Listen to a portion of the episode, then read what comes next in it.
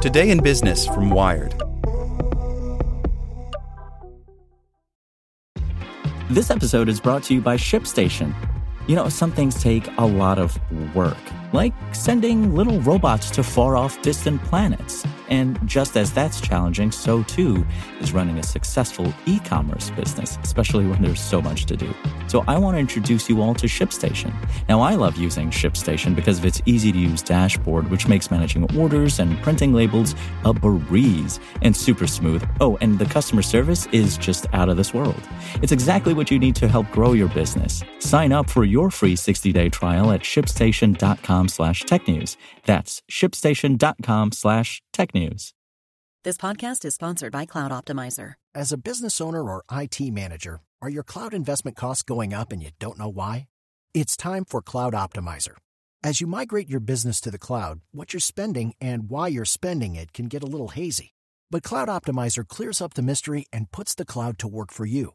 Cloud Optimizer starts by analyzing usage patterns, right sizing resources, leveraging discounts you may not be aware of, implementing automation, and much more. And by reducing unnecessary expenses and maximizing performance, Cloud Optimizer guarantees you a savings of five times what you spend for their service. As you utilize cloud based services more and more, you don't have to lose sight or control of your spend. You can stay agile, streamline your costs, and optimize your performance, plus save significant money with Cloud Optimizer. Make the cloud work for you with Cloud Optimizer. Get a free assessment and find out how much you can save by going to cloudoptimizer.com. Go to cloudoptimizer.com for your free assessment. That's cloudoptimizer.com. Hey there, this is the spoken edition of Wired. After troubles in Myanmar, Facebook charges ahead in Africa. By Natasha Tiku. Over the past year, Facebook has faced a reckoning over the way its plan to connect the next billion users to the internet has sown division, including spreading hate speech that incited ethnic violence in Myanmar and disseminating propaganda for a violent dictator in the Philippines.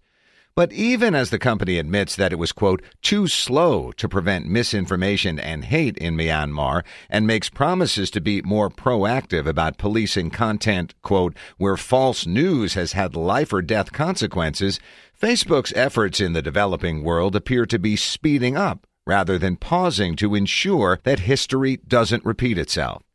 In mid August, Facebook said it was making progress in Myanmar by adding more Burmese speakers and changing its content moderation policies to make it easier to report bad conduct and root out hate speech. By the end of this year, Facebook says, it expects to hire 100 Burmese speakers to review content. The changes come more than two years after Facebook pushed into Myanmar. During that time, civil society groups have repeatedly asked the company to do a better job patrolling hate speech, and UN investigators said Facebook had played a quote, determining role in the killing of Rohingya Muslims. But Facebook's lack of preparedness in Myanmar has not halted its efforts to expand access to the Internet and to Facebook in the global south. A couple of weeks after touting its progress in Myanmar, Facebook quietly celebrated plans to expand Wi Fi access in India, Indonesia, Kenya, Nigeria, and Tanzania through partnerships with companies that sell Wi Fi hardware. In Tanzania, for example, the World Bank estimates that only 13% of people use the Internet, roughly the same Internet penetration in Myanmar in November 2015. From free basics to express Wi Fi. Facebook's efforts to connect the next billion fall under Internet.org, which the company describes as an effort to get 4.5 billion unconnected people on the Internet. Initially, Facebook's preferred vehicle to spread connectivity was Free Basics, an app that provided free access to a limited number of websites. Amid criticism of that approach in India and elsewhere, Facebook in the past year has instead promoted a program called Express Wi Fi, where local merchants or business owners offer affordable access to Wi Fi hotspots using Facebook's Express software as a platform for billing and managing accounts. Express Wi Fi has raised fewer red flags because, unlike free basics, users can access the full Internet. Facebook provides financial support to set up the hotspots, but the company says Express Wi Fi is not supposed to be a profit center. Rather, Facebook wants partners to get enough financial return to keep expanding connectivity efforts. Facebook wouldn't disclose how many Express Wi Fi hotspots there are or how the program has grown, but it's clearly part of Facebook's larger push into Africa. Three of the five countries where Express Wi Fi has launched are in Africa.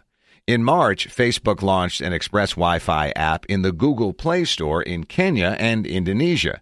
Facebook's ISP partner in Kenya, Surf, says it has 1,100 Express Wi Fi hotspots in the country, up from 100 in February 2017. In September, Facebook announced a partnership with the Internet Society, an American nonprofit, to improve Internet connections throughout Africa. Digital rights advocates in Africa say Facebook has evolved its approach after the problems in Myanmar. Facebook is working more closely with civil society groups, sending more delegations, recruiting native language speakers, planning for contentious elections, and hosting digital literacy efforts. Ephraim Percy Kenyanito, a digital program officer at the East Africa Office for Article 19, a nonprofit that defends freedom of expression, says Facebook's decision to hire more Africans, especially from civil society groups, has made it easier for concerns to be heard, if not always addressed. During the 2017 presidential election in Kenya, for example, Facebook responded when advocates reported hate speech or fake news, but the company didn't always protect female journalists who became targets for harassment on the platform after writing critical stories about politicians. They're trying to get there, but they need to do better. Still, some of the civil society groups say Facebook's efforts often fall short. Advocates say it's hard to get straight answers from Facebook about its content moderation process, plans for hiring native language speakers, meetings with the government, or the goal of its connectivity efforts, leaving some to suspect that Facebook's recent overtures are more of a public relations campaign.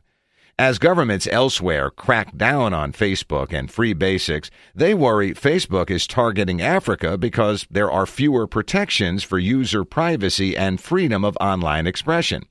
Kenyanito says only about half of the 50 countries in the African Union have data protection and privacy laws. What's more, some critics also suspect that Express Wi Fi is just a way for Facebook to rebrand its connectivity efforts as something less controversial.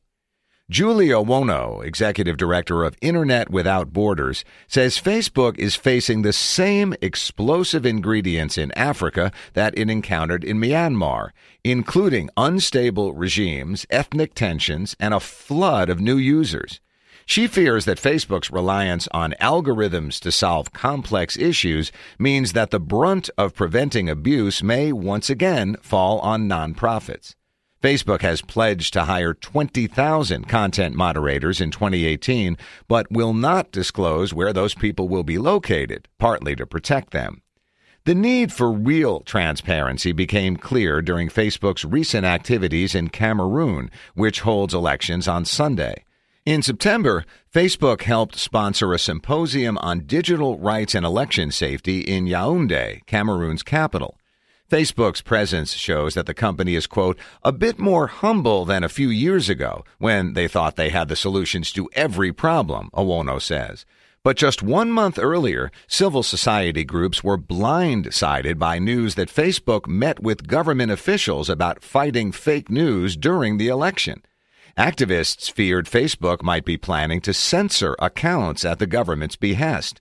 Although concerns were eventually assuaged, Facebook's initial scripted statements only fueled confusion.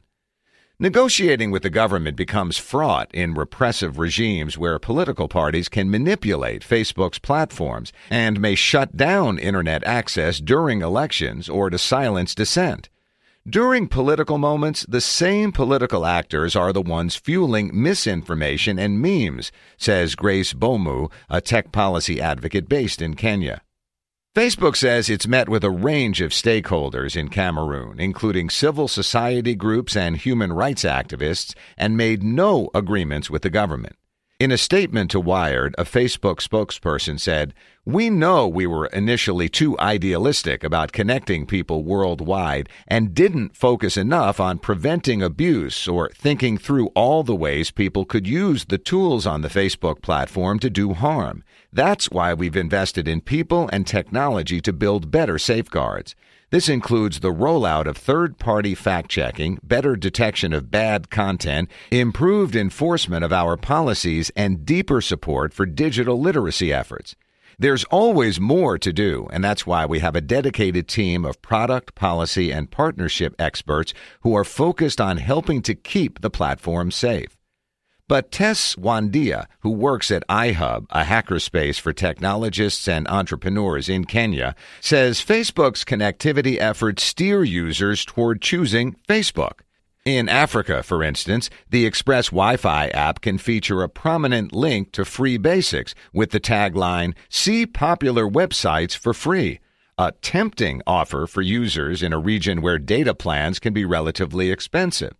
Wandia believes Facebook may be using Express Wi Fi, quote, to make people quiet down about free basics and convince us that they really do have a philanthropic angle. Facebook says it offers partners the option of including free basics in Express Wi Fi, but it's not required. Concerns about social media's influence are not theoretical. In March, for example, Cambridge Analytica executives were caught on tape bragging about influencing Kenya's presidential elections in 2017 and 2013. The controversial political consultancy reportedly experimented in Africa in part because of lax privacy rules and access to government data from willing politicians. A case study on Cambridge Analytica's website says polling data was used to target social media ads to youth voters. Wandia says she reported some inflammatory ads that spread on social media, which contained misinformation and were used to psychologically manipulate citizens. We have to be worried about how Kenyans are influenced, how they're making decisions, she says. To be sure, many of these worries stem from Facebook's staggering popularity and would likely exist even without efforts like Express Wi Fi or Free Basics. Telecom operators in Africa, for instance, often include free use of WhatsApp or Facebook as part of a data bundle to entice users who want to use those services. Unintended consequences. But Facebook's continued push to connect the globe raises questions about who bears responsibility for unintended consequences, which have disproportionately affected people in the global south. After the violence in Myanmar, we now know how Facebook's promises to help the developing world can play out. On Wednesday, Bloomberg reported that a former government official in Sri Lanka had been warning Facebook about abuse on its platform by the Sri Lankan government since 2014. Facebook began to address concerns after the government shut down access, but won't disclose how many content moderators it's hired. Mark Zuckerberg's plan to connect the next billion has been greeted with suspicion since it was announced in 2015. But tensions boiled over when Facebook tried to push free basics in India as a philanthropic act.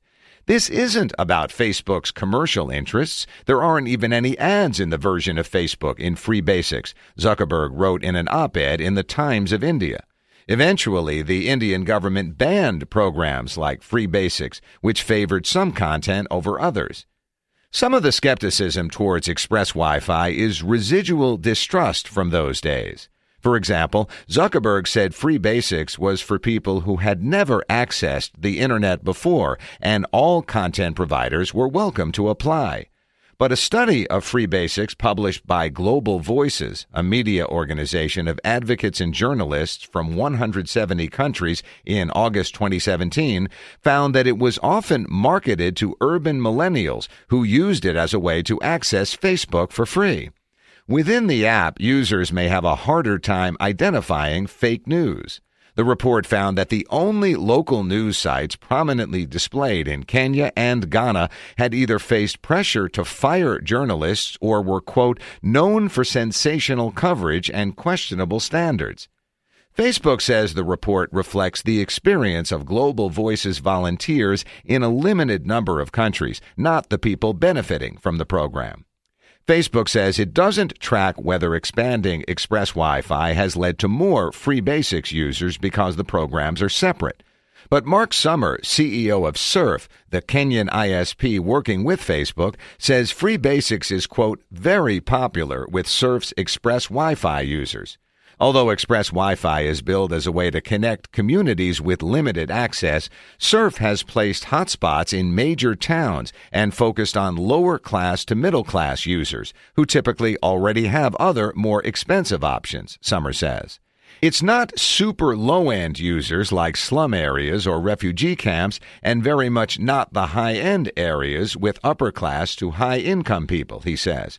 We provide it in the neighborhoods where the people go and work and shop, where they go on and buy food and go to restaurants and cafes where people sit out and congregate.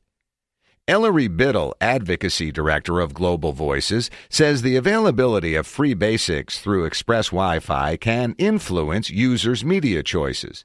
If you have the one thing that's cheaper than everyone else, it makes it really easy to spread a lot of information quickly, he says. Facebook successfully neutralized many Internet.org critics by positioning its work as a choice between bringing affordable Internet access to the neediest members of society or elite concerns about the purity of Internet access.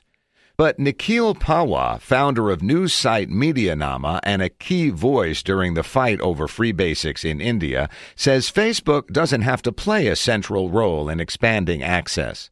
Fostering competition can lower data prices. Since regulators passed a net neutrality rule in India, he says prices have dropped roughly 90%. There is no need for free basics lately, he says. Lucky Land Casino asking people what's the weirdest place you've gotten lucky? Lucky? In line at the deli, I guess? Aha, in my dentist's office. More than once, actually. Do I have to say? Yes, you do. In the car before my kids' PTA meeting. Really? Yes. Excuse me, what's the weirdest place you've gotten lucky? I never win and tell. Well, there you have it. You can get lucky anywhere playing at LuckyLandSlots.com. Play for free right now. Are you feeling lucky? No purchase necessary. Void where prohibited by law. 18 plus. Terms and conditions apply. See website for details.